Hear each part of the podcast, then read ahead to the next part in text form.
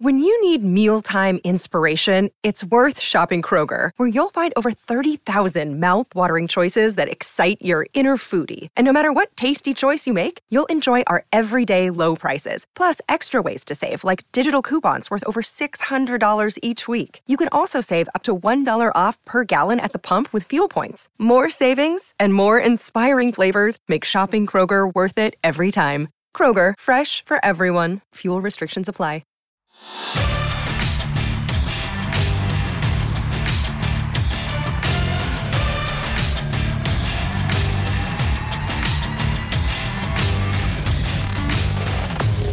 Hello, SB Nation, and welcome to your SB Nation World Series preview presented by T Mobile. I'm your host, John Stolnis from the Phillies website, The Good Fight. Phillies, of course, nowhere near the playoffs, and yet I'm here to talk to you ahead of the Fall Classic coming up this week. Uh, you can follow me on Twitter at John Stolnis, but I'm, I've got one guy on the program who's very, very happy to get this Fall Classic underway. Kris Willis is joining us from Talking Chop.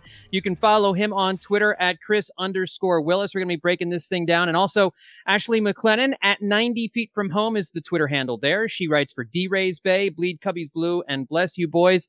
Kris, Ashley, how's it going? Doing good, uh, John. How are you? Doing Kris, I, I, imagine you're doing better than I am. I imagine you're doing better than Ashley and me, right? Yeah, yeah. I, I've I've overcome my sadness from the uh, the ALDS, and I'm kind of just accepting life as it is after mm-hmm. the Rays lost there. Yeah. But Kris has got to be on cloud nine. Well, so yeah, much of life is acceptance, right? I mean, yeah. Yeah, it's been a, it's been a heck of a ride. Um, that's for sure. Um, uh, I wasn't sure I'd be sitting back in this uh, for this podcast. you know, when we did this a week ago. Mm-hmm. Well, if you guys will remember, at the beginning when we did our previews this is the world series pick i mean actually you didn't hear me make my nl pick but i picked the braves as kris i'm sure will remember because i'm sure he was shocked as a phillies fan that i would pick the atlanta braves to win the world series i mean to go to the world series and that i picked the houston astros to win because I, it felt like it, it felt like as a as a Philly sports fan, the confluence of events to make me saddest would come true. And I'm not, you know, I, I do love this Atlanta Braves team as a, as a baseball fan because I think it's actually a, a, really fun team and it's a team full of winners and that's one of the reasons why I had problems with them all year because they did figure out a way to pull out of uh, kind of the malaise that they were in and as far as uh, the Astros go I think most of the country sees them as villains and uh, we're going to talk about that coming up here in just a minute. We'll run down the schedule. We'll talk about how both teams got here. Uh, we'll talk about who has the edge and we'll make some predictions here uh, at the end of the podcast but um, some really, it's a really fascinating matchup between these two teams. Tyler Kepner of the New York Times noted this fun fact. The 2021 World Series is the first ever to feature teams that lost in the league championship series the previous season. So both these teams came up one step short last year, and both teams took the next step forward.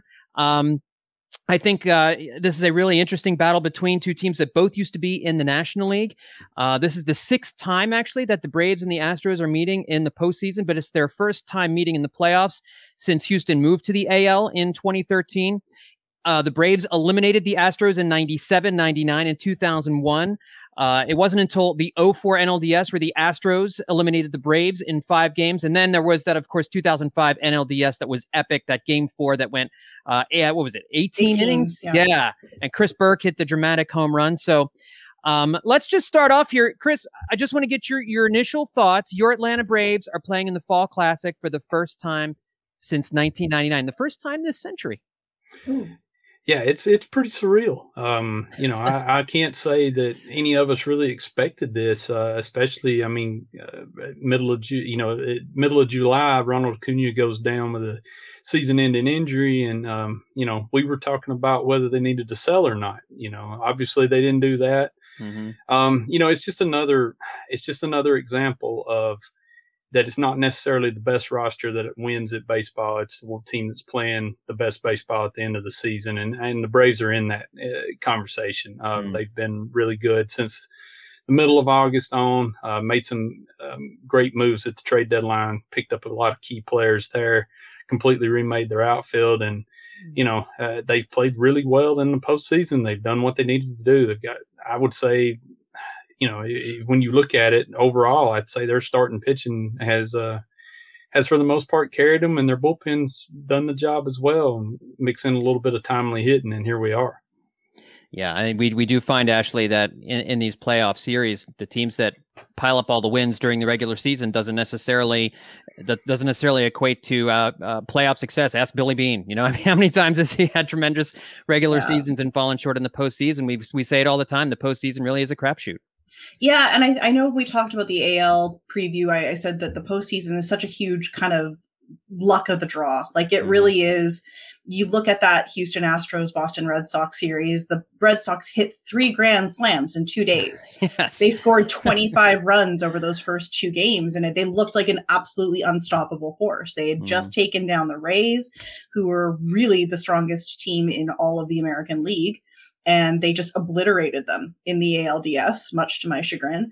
And then yeah. they went up against the Astros, and it was just it, those first two games really looked like the Astros were done for and it, it, it, just turned around. Like they figured themselves out. And I think that's a real testament to the Astros' ability to kind of balance themselves out in the mm-hmm. postseason. Mm-hmm. Um, they had a really strong team going through the entirety of the 2021 season, really like in, in a fairly decent um, AL West. Yeah. Um, they were fairly competitive. I mean, it was coming down to the wire. The Mariners had a pretty good run there towards the end.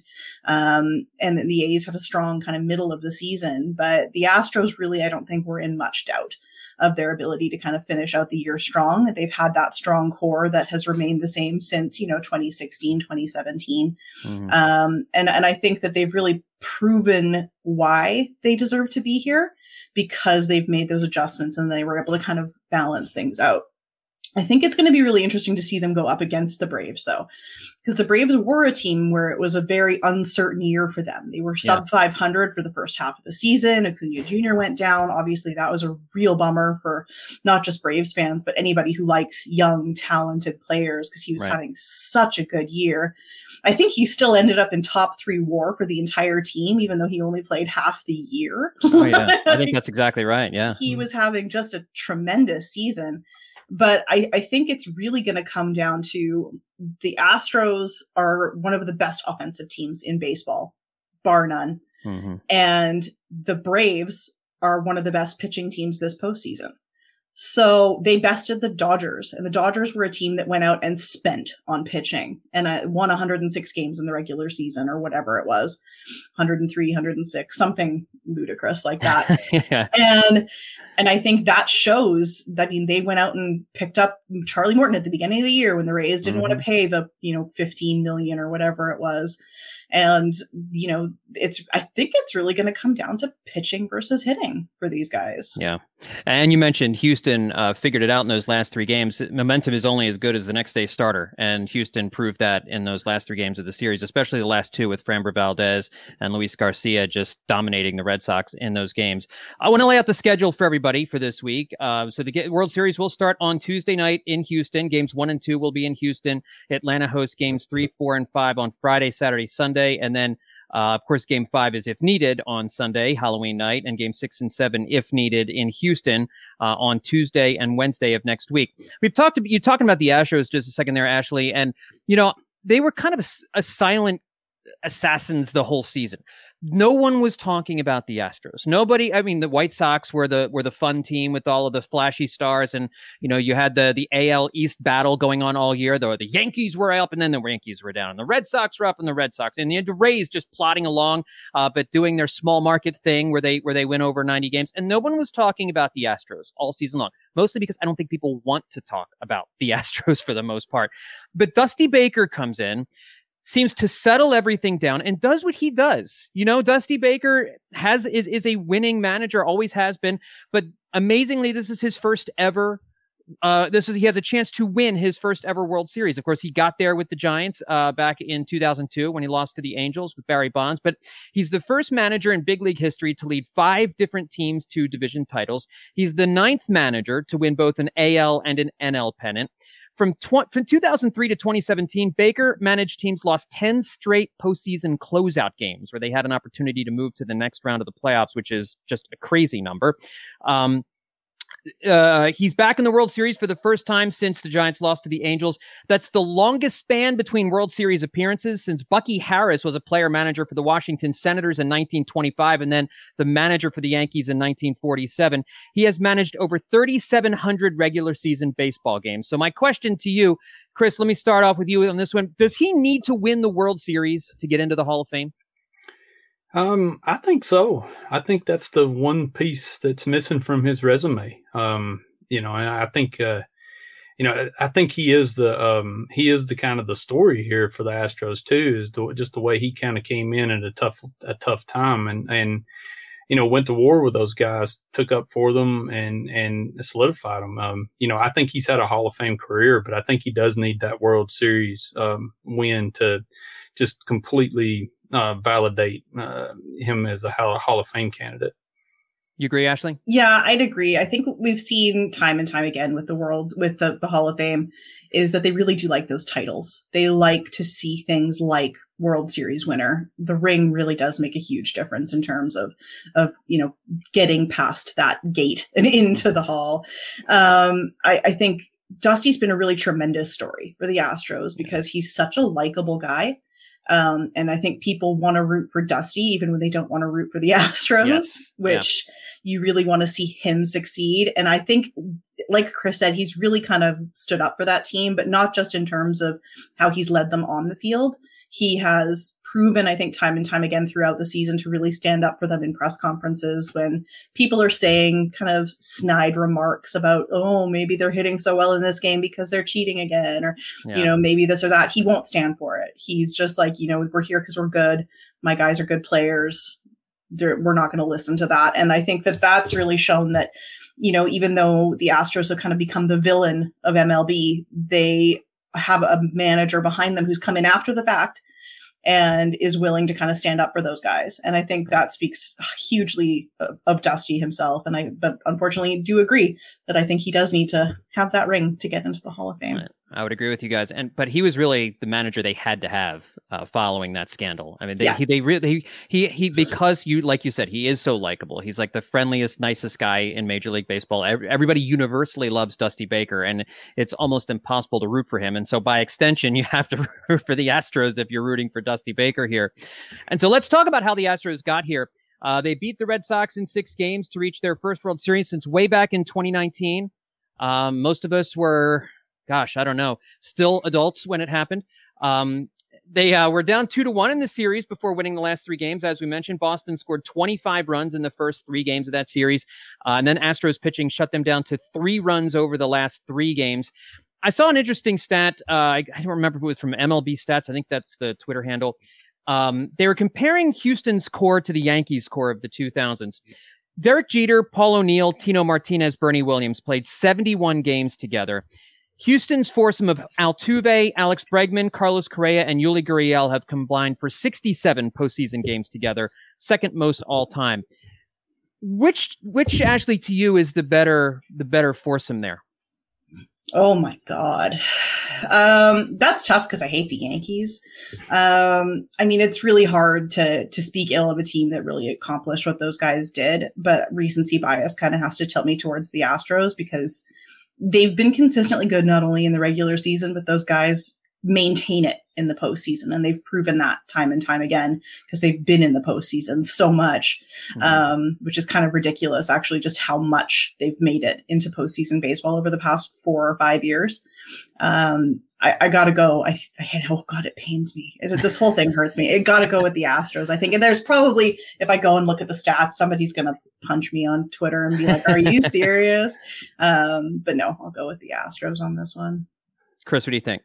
Well, I'm no fan of the Yankees either, and um, you know the Braves were victims of of some of those teams. So, but uh, you know it's a different era. The numbers are elevated now for the Astros, but you know I've got to go with that Yankees group just because the the rings. I mean, they won mm-hmm. that core won a lot of championships, and uh, you know they weren't my favorite team, and I got tired of seeing them there. Um, but you know they were they they set the bar pretty high uh, for a for what I consider like a, a dynasty, a group of guys that stuck together and mm-hmm. one year in, year out. Well, and, and that's the thing is like I, I agree with you. I, I, think the Yankees for me are the are the the more dynamic force, and simply because they did win more World Series together. But um, that you know we all look at that Yankees group as a dynasty, and I think that begs the question: Are the Astros a dynasty? You know, even if they lose this World Series, are are they a dynasty? And if they win, is it is it a lock for sure? I don't think so. I think that what it comes down to is I, I, think it's been a sensational team, and like I said, I it, they've accomplished so much, especially over the last five years. Especially when you think of the projection they've gone on from coming to the AL and mm-hmm. you know starting out kind of as the underdogs that you would kind of tease like oh well someday an Astros Cubs World Series, aha. Um, and I made that joke constantly, and then all, then both of them won the World Series back to back years. Um, but I, I think to win or to have that kind of concept of a dynasty to be a dynasty, you have to do what the Yankees did. And you have to win and win and win and win. And I don't think we'll, I don't know that we'll ever see that in baseball again, the way that that kind of like late 90s, you know, Yankees team really just dominated everything. Um, I think the Yankees fans are still coasting off of that 20 years later. Mm-hmm. Um, so I, I think without the wins, people will forget how good these Astros were season after season because they didn't get the rings season after season. So, but it, but if they get it this year, that'll be two rings in the span of what is it, five years? Do we consider the Giants to be a dynasty because they have? I mean, nobody really talks Giants dynasty, and I think you'd have to have them in the same conversation. Mm-hmm. Um, but they kind of flux in between seasons yeah. where they're not yeah. as good. And I think if it's just a matter of the rings in you know five years apart, I don't know. To me, that's not a dynasty. See, Kris, to me, I, I think it is because when we think back to that big red machine of the Cincinnati Reds in the 70s, I think we think of them as as a dynasty and they won two titles. I think if Houston gets a second title here and they will have played in in I get what uh, four, four three World Series uh, during during the span of the last 5 years, to me that to me that does it. Um, but I, this is such a subjective question. Uh, it, it really, really is no right or wrong answer. But Kris, what do you think? Um, I agree with you. I, I, think they're on the right path to be called uh, a dynasty. Um, I think you got to get they've got to get the win this year. Uh, that'll yeah. give them two. Um, you know, you can look back at those the '90s Braves. I mean, there's still an argument whether you consider that a, a dynasty, and they just didn't have enough.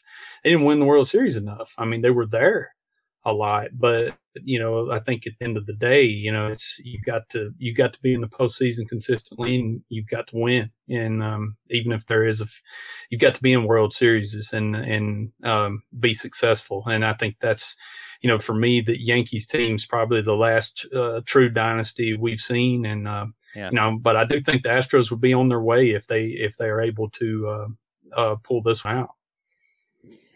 Yeah, no, I think that's fair, and and you're right. You're right. That Yankees team was the last dynasty that we've seen in, in, Major League Baseball, and it just it depends on you know what kind of criteria that that you want to use. To, to me, dynasty is just kind of a feel thing. You know, the Giants don't feel like a dynasty despite three World Series and five seasons. I think because so much of those different teams were so different from one another. I think the thing you get about a dynasty is it's kind of the same players year in and year out. Whereas that's why I would lean towards yes with the Astros, especially if they win this year, because of the core that's been there. It's been a lot of those same guys. But um, I wonder too if the cheating scandal factors into that, because I know there's a strong, a large segment of the population that doesn't really feel like the 2017 World Series was legitimate. So what?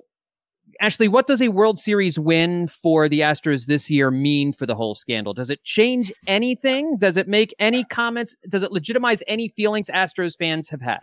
I think for Astros fans, it would very much feel like a you see they are good enough. They are that good of a team because I don't think the, the core Astros fans ever felt any differently. I think when things came out in 2017, they were like, look, it was something that happened.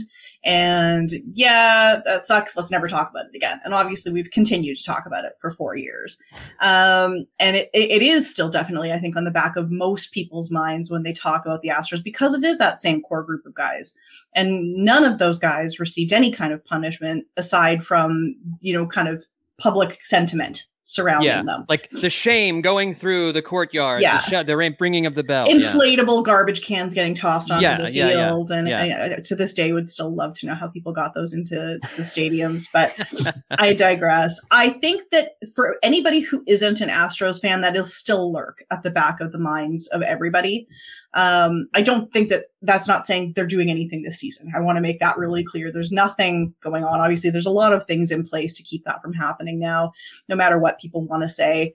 I think the other thing we have to remember is that while the Astros got caught and they were doing it in a really dumb way, it's pretty much common knowledge that cheating and sign stealing is something that happens across the board. The Red Sox had it kind of their yeah. own version of it and had to like, you know, pay their dividends.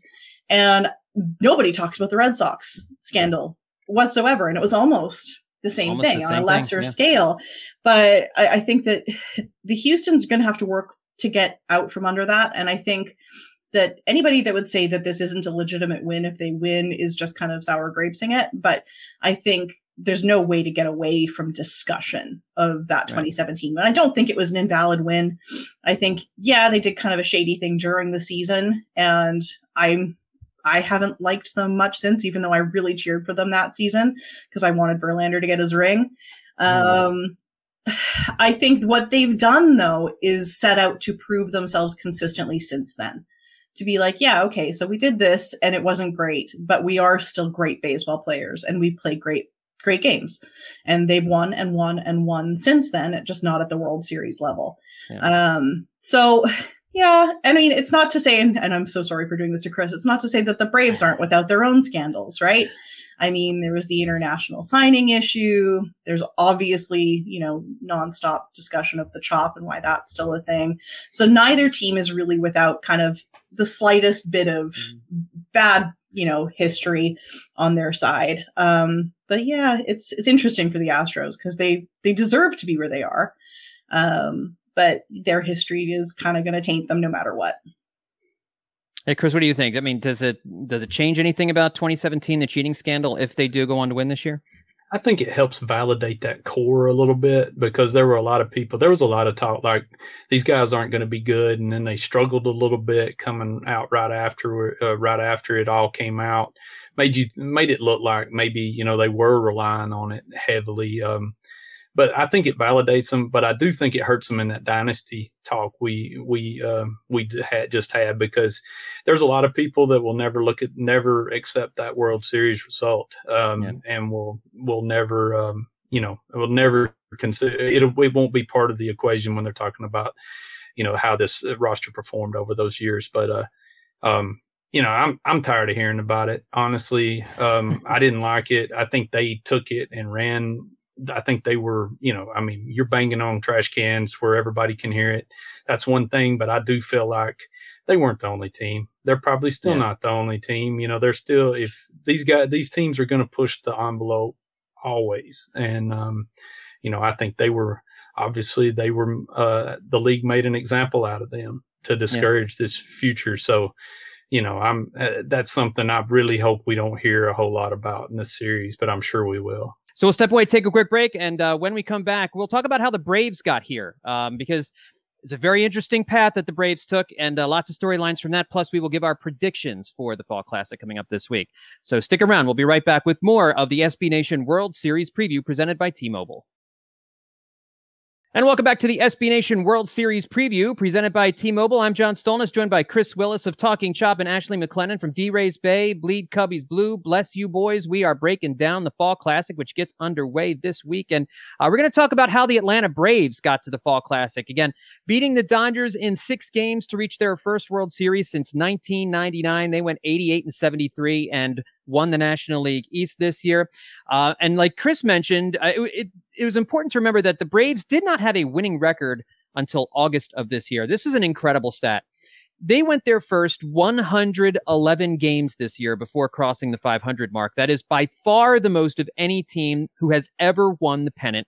The 1914 Braves are the next closest at 91 games. And then you've got the 79 Pirates at 43 and the 85 Cardinals at 41. So, uh, pretty incredible late season run that the Atlanta Braves went on, and they played in a division where um, they didn't have a whole lot of uh, really strong competition there at the end of the season. But Kris, as you mentioned, really caught fire uh, towards the end of the season here.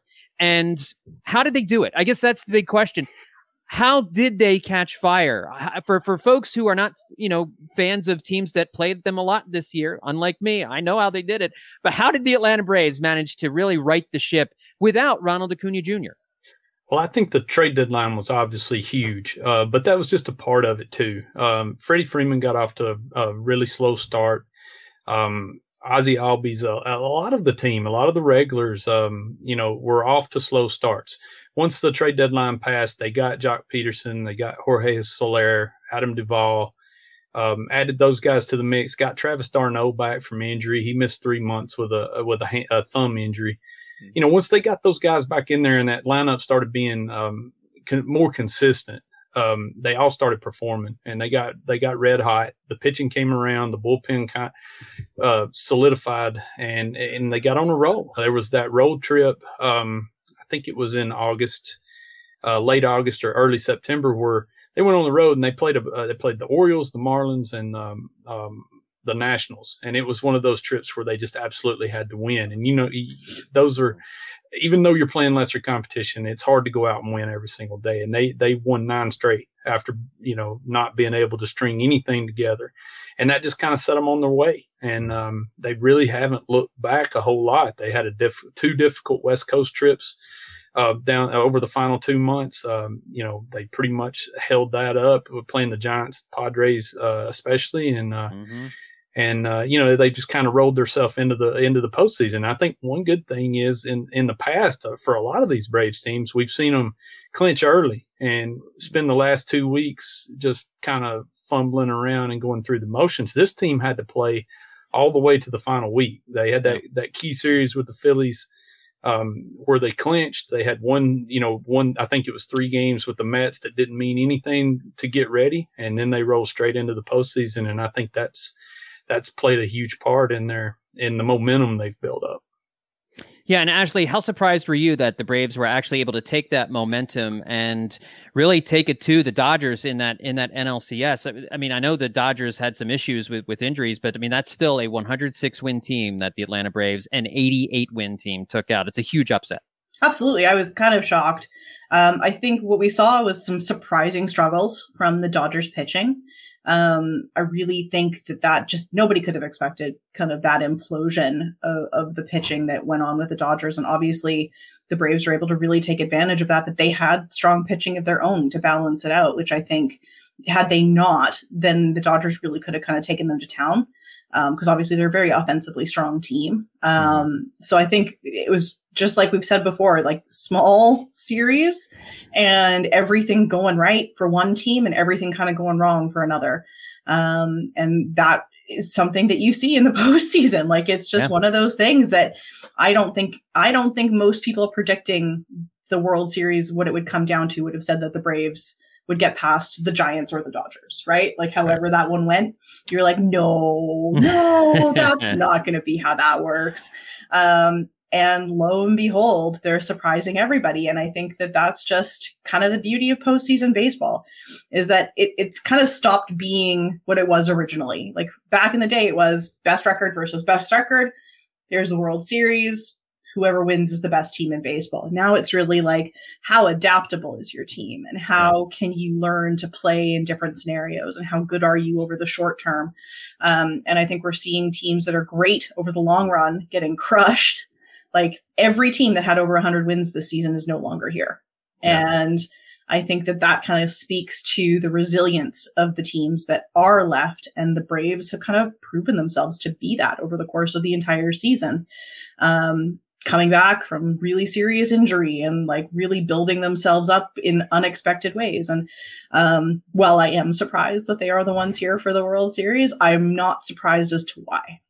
And I do want to talk about that trade deadline, Kris, because really what Alex Anthopoulos did, I thought was was um, I don't know if I'd say he pushed his chips into the middle. You know, he didn't go out and add the superstars, but he he he went to he went to Walmart and he he did some bulk purchase. You know what I mean? Like he went and he got um, he went and got Joc Pederson, Jorge Soler, Eddie Rosario. Um, I'm blanking on the fourth guy now. That the Adam released, Duvall. Adam Duvall. Thank you.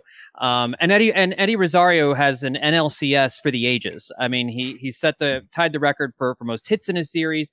Uh, set the record for mo, uh, batting average on base percentage, uh, slugging percentage, OPS for for for a National League Championship series. I mean, just what an unbelievable series that he had but there's no way that Anthopoulos could have known that those guys, especially Rosario here in the postseason, and I know Um, you know, a couple other guys had some really big moments as well. Joc Pederson in the NLDS against the Brewers had some big home runs. He couldn't he couldn't have predicted that he would get that kind of production out of those guys. No, I think you're right, and um, you know, and I, have got my own uh, suspicions about kind of what the plan was when he acquired them. But I think he just looked at his team and they needed depth uh, mm. as much as anything. He went out and got four guys, and they were going to play the three that were playing well, and the fourth guy was going to make their bench better. I mean, this was a team. You know, no offense to any of the guys that were trying to fill in after uh, after the Braves, uh, the outfield was decimated, but um, you know, they just weren't they weren't running out major league caliber uh, options in the corners, and yeah. uh, especially after Acuna left. You know, I mean, um, so it, it, was it was amazing. And Eddie Rosario was kind of the afterthought. He was on the injured yeah. list when they acquired him. There wasn't even they weren't even certain that how much of, a, of an impact he would have uh, at the at the when he was acquired and when he first was activated. Um, you know, it looked like he was going to be the bench guy.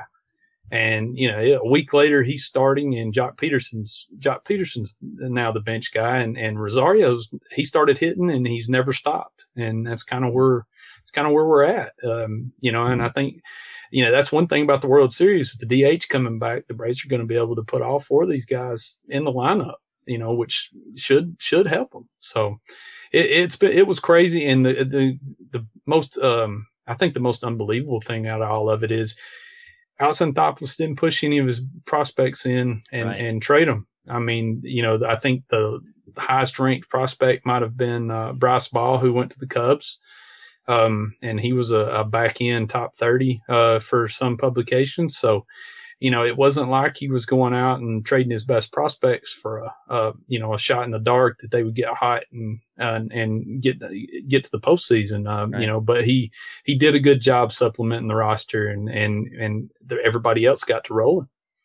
It's incredible. He had a 685 OPS in 78 games with Cleveland before the trade, and then a 903 OPS with Atlanta um, in the regular season after the trade. And then, of course, we see what he's done in in the postseason here. And you know, Ashley, I think you know we're looking too at a Braves team here that also has a little bit of demons to exercise. Getting back to the World Series is obviously huge. You know, the first yeah. time back since since 1999, they hadn't been to a World Series with a two at the beginning of the year. Yeah, uh, so it's a pretty big deal. But you know, they had th- even going back further than that, 13 straight NL East titles in the 90s and 2000s. They won the World Series in 95 after losing in 91 and 92, falling short in the NLCS in 93. Since 95, they've been to the playoffs 16 times without winning another title. So it's not like they haven't had their chances. How much would a title this year erase those past failures? I think it would be huge for them this year, especially after coming so close last year. Um, and I think you know that we we talk about kind of wins with asterisks on them, and I think a lot of people thought 2020 was going to be one of those seasons, but I don't think anybody has taken the win that the Dodgers had away. I think it feels valid. That was a crazy World Series, and you know that the Braves would have wanted to be there. Um, and I, I think for a team that hasn't won since 1995, hasn't been since 1999. I, I think there's a, a level of hunger there that probably doesn't exist for the Astros, who have definitely want it. They, mm-hmm. But they've been in the postseason so consistently. They've been to the World Series twice before this in the last, you know, five years. Um, I think that the Braves are really gung ho to prove themselves and to prove that they are a team that deserves wins because they've been so close so often. Um, it'll be like when we finally get to see the Pirates in a postseason, like a real postseason push. Yeah. Like you just know that they're just gonna like call for it, kind of the way the Cubs did in, in 2016. Um, obviously not that long of a drought, but yeah. there's there's teams where you really feel that they really they're just hungry for it. And i think that that's what this braves team is because you've got those guys that have been around for a while. Like i mean mm-hmm. freddie freeman still feels young to me because i i feel like relatively old in comparison.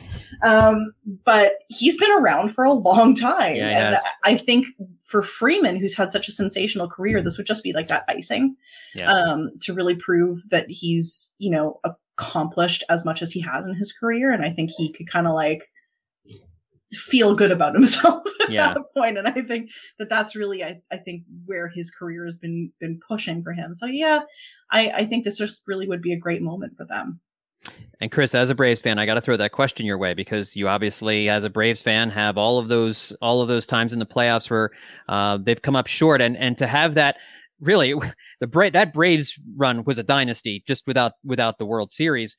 It I would imagine it might feel a little weird to have like a it'd be like a pop up World Series as opposed to missing it after all those years in a row of making the postseason. Yeah, no doubt. Um, you know, I I, I kind of considered this group. I look at them independently of that those teams of the '90s. You know, Braves fans went through a, a brutal rebuild. Um, you know, and, and, it was something they weren't used to at all. And mm-hmm. and this team, they've watched this team come up through the minor leagues. Um, you know, Freddie Freeman's kind of been the rock of that group, but you know, everybody else is pretty much uh, young, the young core that they've uh, touted through this throughout the rebuild, and um, they've been to the postseason four times. They've moved, set the bar a little bit higher every time. Got to the NLCS last year, blew a three-one lead. You know, broke through that this year. Now they're in the World Series. Um, I saw more excitement at Truist Park the other night than I had seen since the early 90s, uh, since 95, even even may have been 91, 92, when it was just mm-hmm. they took everybody everybody by storm um, you know, it was, it's such a great feeling. I hadn't felt that in a long time. And, um, you know, I feel like, you know, they, that's kind of what they, they expect. They think this is that new group, 90s group, the one that's going to be in the playoffs year after year. And they're built, you know, they're built for that, um, in a lot of ways. So, you know, it, it would be huge for this, uh, for them to cash it in this, this year when nobody, everybody had pretty much written them off. Um, you know, I still think they're playing with no pressure. Mm-hmm. They're having fun. And that's not something that, I think when you go to the playoffs as many times as the Braves did in the 90s, that was an underrated part of it. Um, there was pressure on them to win. Everybody expected them to win, and then they didn't. And, um, you know, it kind of, uh, it was, uh, it, I don't know, it, it kind of got uh, normal and, and the narrative was set. Set and, uh, uh, so, you know, this Braves team's kind of surprised everybody uh, with that, uh, from that aspect. Well, I mean, and we forget four straight National League East titles for the Braves. This is quite a, this is not a, I said a pop up World Series. This has been a build, right? I mean, this has been, we went from a rebuild and you, you win four straight division titles. They've been progressing pretty much each and every year. And now they've reached the fall classic. Um, so it is a, it, you know, these were steps that were taken to get here. This wasn't kind of just a. I think it feels more like a pop up because they did struggle for so much of the mm-hmm. season and then went on that, that late season run. Um, in the little bit of time we have left here, let's just kind of talk about who has the edge in this series. Let's quickly look at the rotation uh, for both teams. For the Astros, Lance McCullers will not pitch in the World Series, so they're going to have Charlie Morton. Um, I'm sorry, no, they have Framber Valdez, Luis Garcia, Jose Urquidy, and uh, maybe Zack Greinke bullpen game uh, when it comes down to it. That's not necessarily the order they're going to go into. We do know Framber Valdez will start game one, but after that, we're not sure. Uh, the Atlanta Braves have Charlie Morton, obviously an, an incredible postseason uh, pedigree going against the team that he pitched the last out for for their last World Series title. Um, Max Fried, who is a great left young left-hander for Atlanta, Ian Anderson, and then really they have just three starters, right, Kris? I mean, they're they're really gonna they're struggling to kind of come up with a fourth starter. You're looking at a bullpen game probably in Game Four, correct? Yeah, no doubt. It'll be a bullpen game. Um, Drew Smyly may throw multiple innings, uh, but with Huascar Ynoa uh, getting injured in the NLCS, uh, you know, he's not, he won't be on, he's not eligible for the World Series roster. So, um, you know, it'll be a bullpen game in, uh, in game four. And, you know, the Braves have made it work. Three starters, um, you know, and they've seen some short outings from even from uh, Ian Anderson and, and Max Fried, and they still made it work. Uh, so mm. yeah, that's a it's been a it's it's weird seeing that bullpen game listed up there, and it's not just one team doing it anymore. Yeah. It's like every team. Uh, you know, you kind of wonder where all the starting pitchers went, uh, but I think it's just a new new way of uh, of looking at things. Yeah, and I think too the innings jump from last year to this year may have uh, had some kind of factor, but it is amazing how many teams have had to go to bullpen games or chosen to go to bullpen games mm-hmm. because there's just no confidence in your number four starter to pitch well for you in a postseason game. Ashley, uh, starting rotation edge at Houston or Atlanta? Oh, I gotta say, I think Atlanta's got the pitching edge here. Um, I think you know Houston's had a reliable core of pitchers, and most of those guys, with the exception of McCullers, are obviously making it in the you know the World Series appearances. But I think generally speaking, the leg up here across the postseason has been the Braves pitching. And so when now we look at the uh, the bullpens, and obviously, like you just mentioned, Kris, and we were just talking about bullpen games are all the rage now in, in the Major League postseason. But really, these two teams have relied on their bullpens tremendously uh, to get this far. And I know for Atlanta, Tyler Matzek has just been a, an absolute workhorse for them. But you've also got guys like AJ Minter and and Will Smith.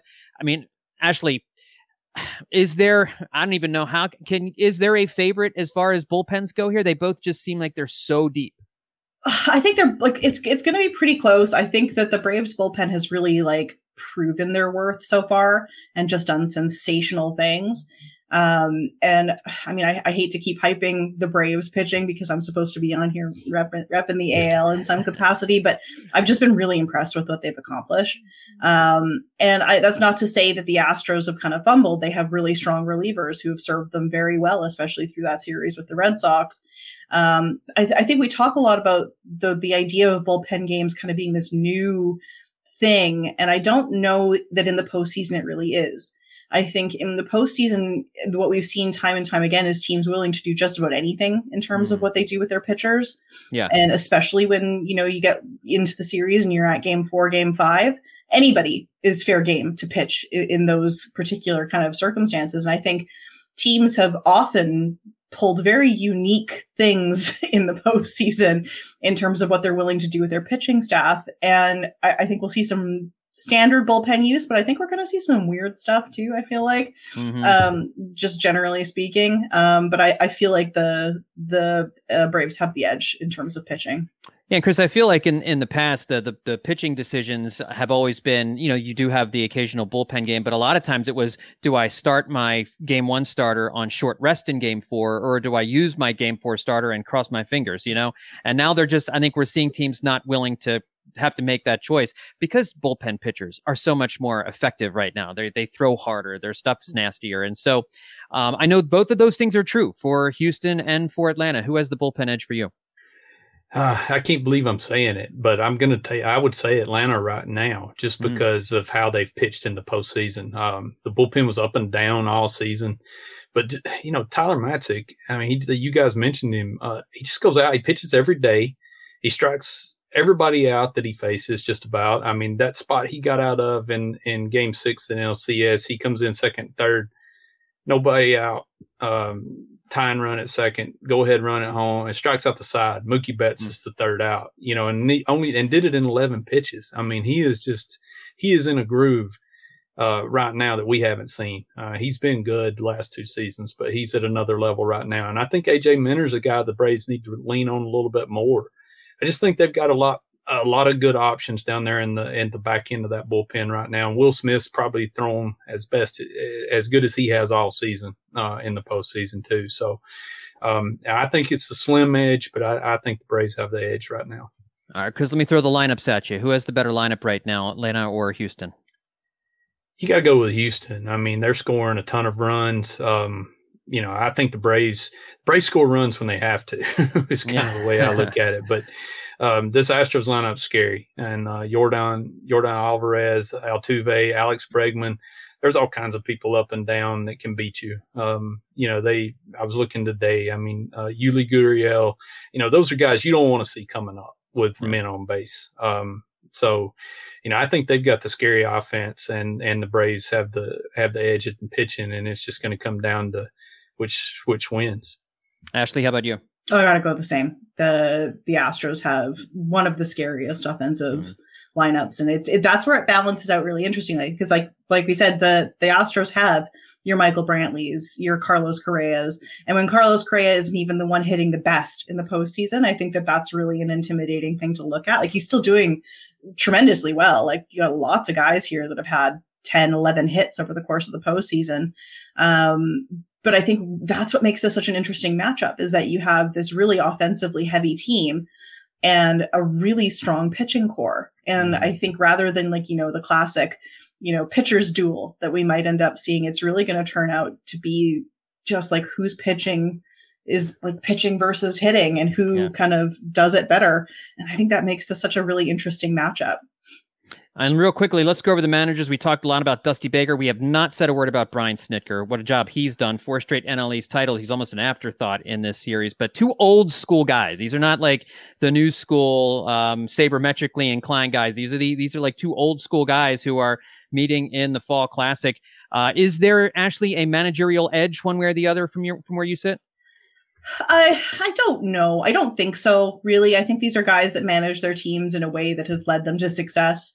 Um, I I don't think that Dusty is going to be like having a leg up just because he really wants that ring. I think Brian right. wants one too. yeah. I, I think that the drive and the motivation for them is the same. I think the only edge I can see is that Brian knows his team mm-hmm. longer and probably better in the long run and kind of knows the ins and outs of those core guys maybe a little bit better because he's been around. Um, and Dusty's this first season, um, you know, kind of doing things that Dusty does. Um, is it his first season? I feel like I think I'm it's season two, isn't season it? Season two. Thank you. Yeah. yeah. 2020 just doesn't feel like it was a year. I'm like, no, this isn't his first season.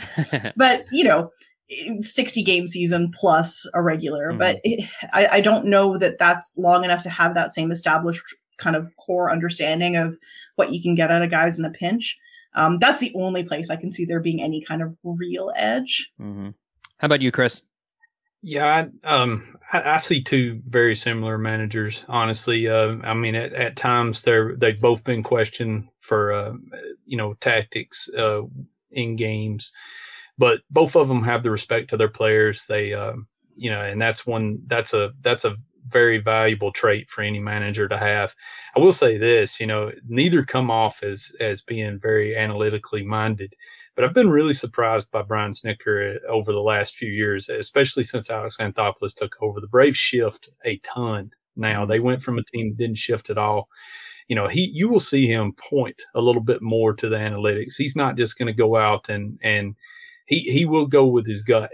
Um, but I do think the numbers play a part. Um, I think the Braves have done a good job of melding the two, the analytic side and uh, you know the more traditional side, into a, a, combination that has worked really well for them. Uh, but you know, I think both managers, you know, they they they're both very well respected, and um, you know, and I think, yeah, I don't think there's an edge either way. All right. Well, listen, it's that time in the podcast where we break uh, break it all down and, and give you some predictions here. So, Kris, as uh, as as a writer for the fran- for one of the franchises that are playing in this fall classic, I will turn to you first. Who wins the 2021 World Series?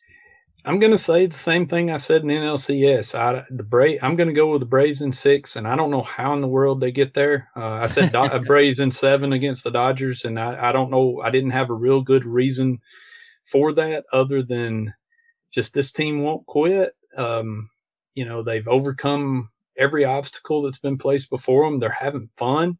You know, most teams uh, would would uh, shrink in the moment, but you know, this team, I think they love the spotlight, and uh, mm-hmm. I think as the pre- uh, they'll put the pressure on the Astros, and um, you know, they'll they'll come out on top. But I'll say Braves in six. I think they'll win it on the road, which is um, you know probably untraditional. Why not though? Why not? It, it, baseball is untraditional nowadays. Ashley, your prediction? I'm gonna go Braves in seven just because I want the max max amount of baseball humanly possible, but also picking them to win it on the road. So I am surprised. I'm very surprised. You, I'm not surprised. Kris went with the Braves, um, just because he's gotten a chance to see them all season long and has understood kind of the specialness of the season. Um, I'm going with Houston. I'm taking Houston in six. Uh, this is nothing against nothing about me being a Phillies fan, rooting against the the Atlanta Braves. I think Houston is just on such a roll offensively right now, and I I do I actually think Houston has the has a a, a decent chance to match up really well starting pitching wise against Atlanta's offense. And I think the experience of having been in so many fall classics before is really going to help Houston in this series. And so I think Houston will win it at home in game six, but I do think it'll be a really good series. It should be a lot of fun. Um, folks, listen, make sure that you are following all of us on Twitter during the course of the next week and a half as we will take you through the fall classic. Again, Kris Willis, read everything that he's doing over at Talking Chop by, and follow him on Twitter at Kris underscore Willis and uh, follow Ashley MacLennon at 90 feet from home on Twitter. She writes for D Rays Bay, Bleed Cubbies Blue, bless you boys. Uh, and of course, you can follow me on Twitter at John Stolnis, and uh, we'll be covering it for you at the Good Phight as well. Uh, folks, enjoy the Fall Classic this week. And uh, oh, and I should probably mention, uh, make sure to check out uh, all the Houston Astros content you could possibly want on the Astros SB Nation site the crawfish boxes. So thanks everybody for tuning in to the SB Nation World Series preview presented by T-Mobile.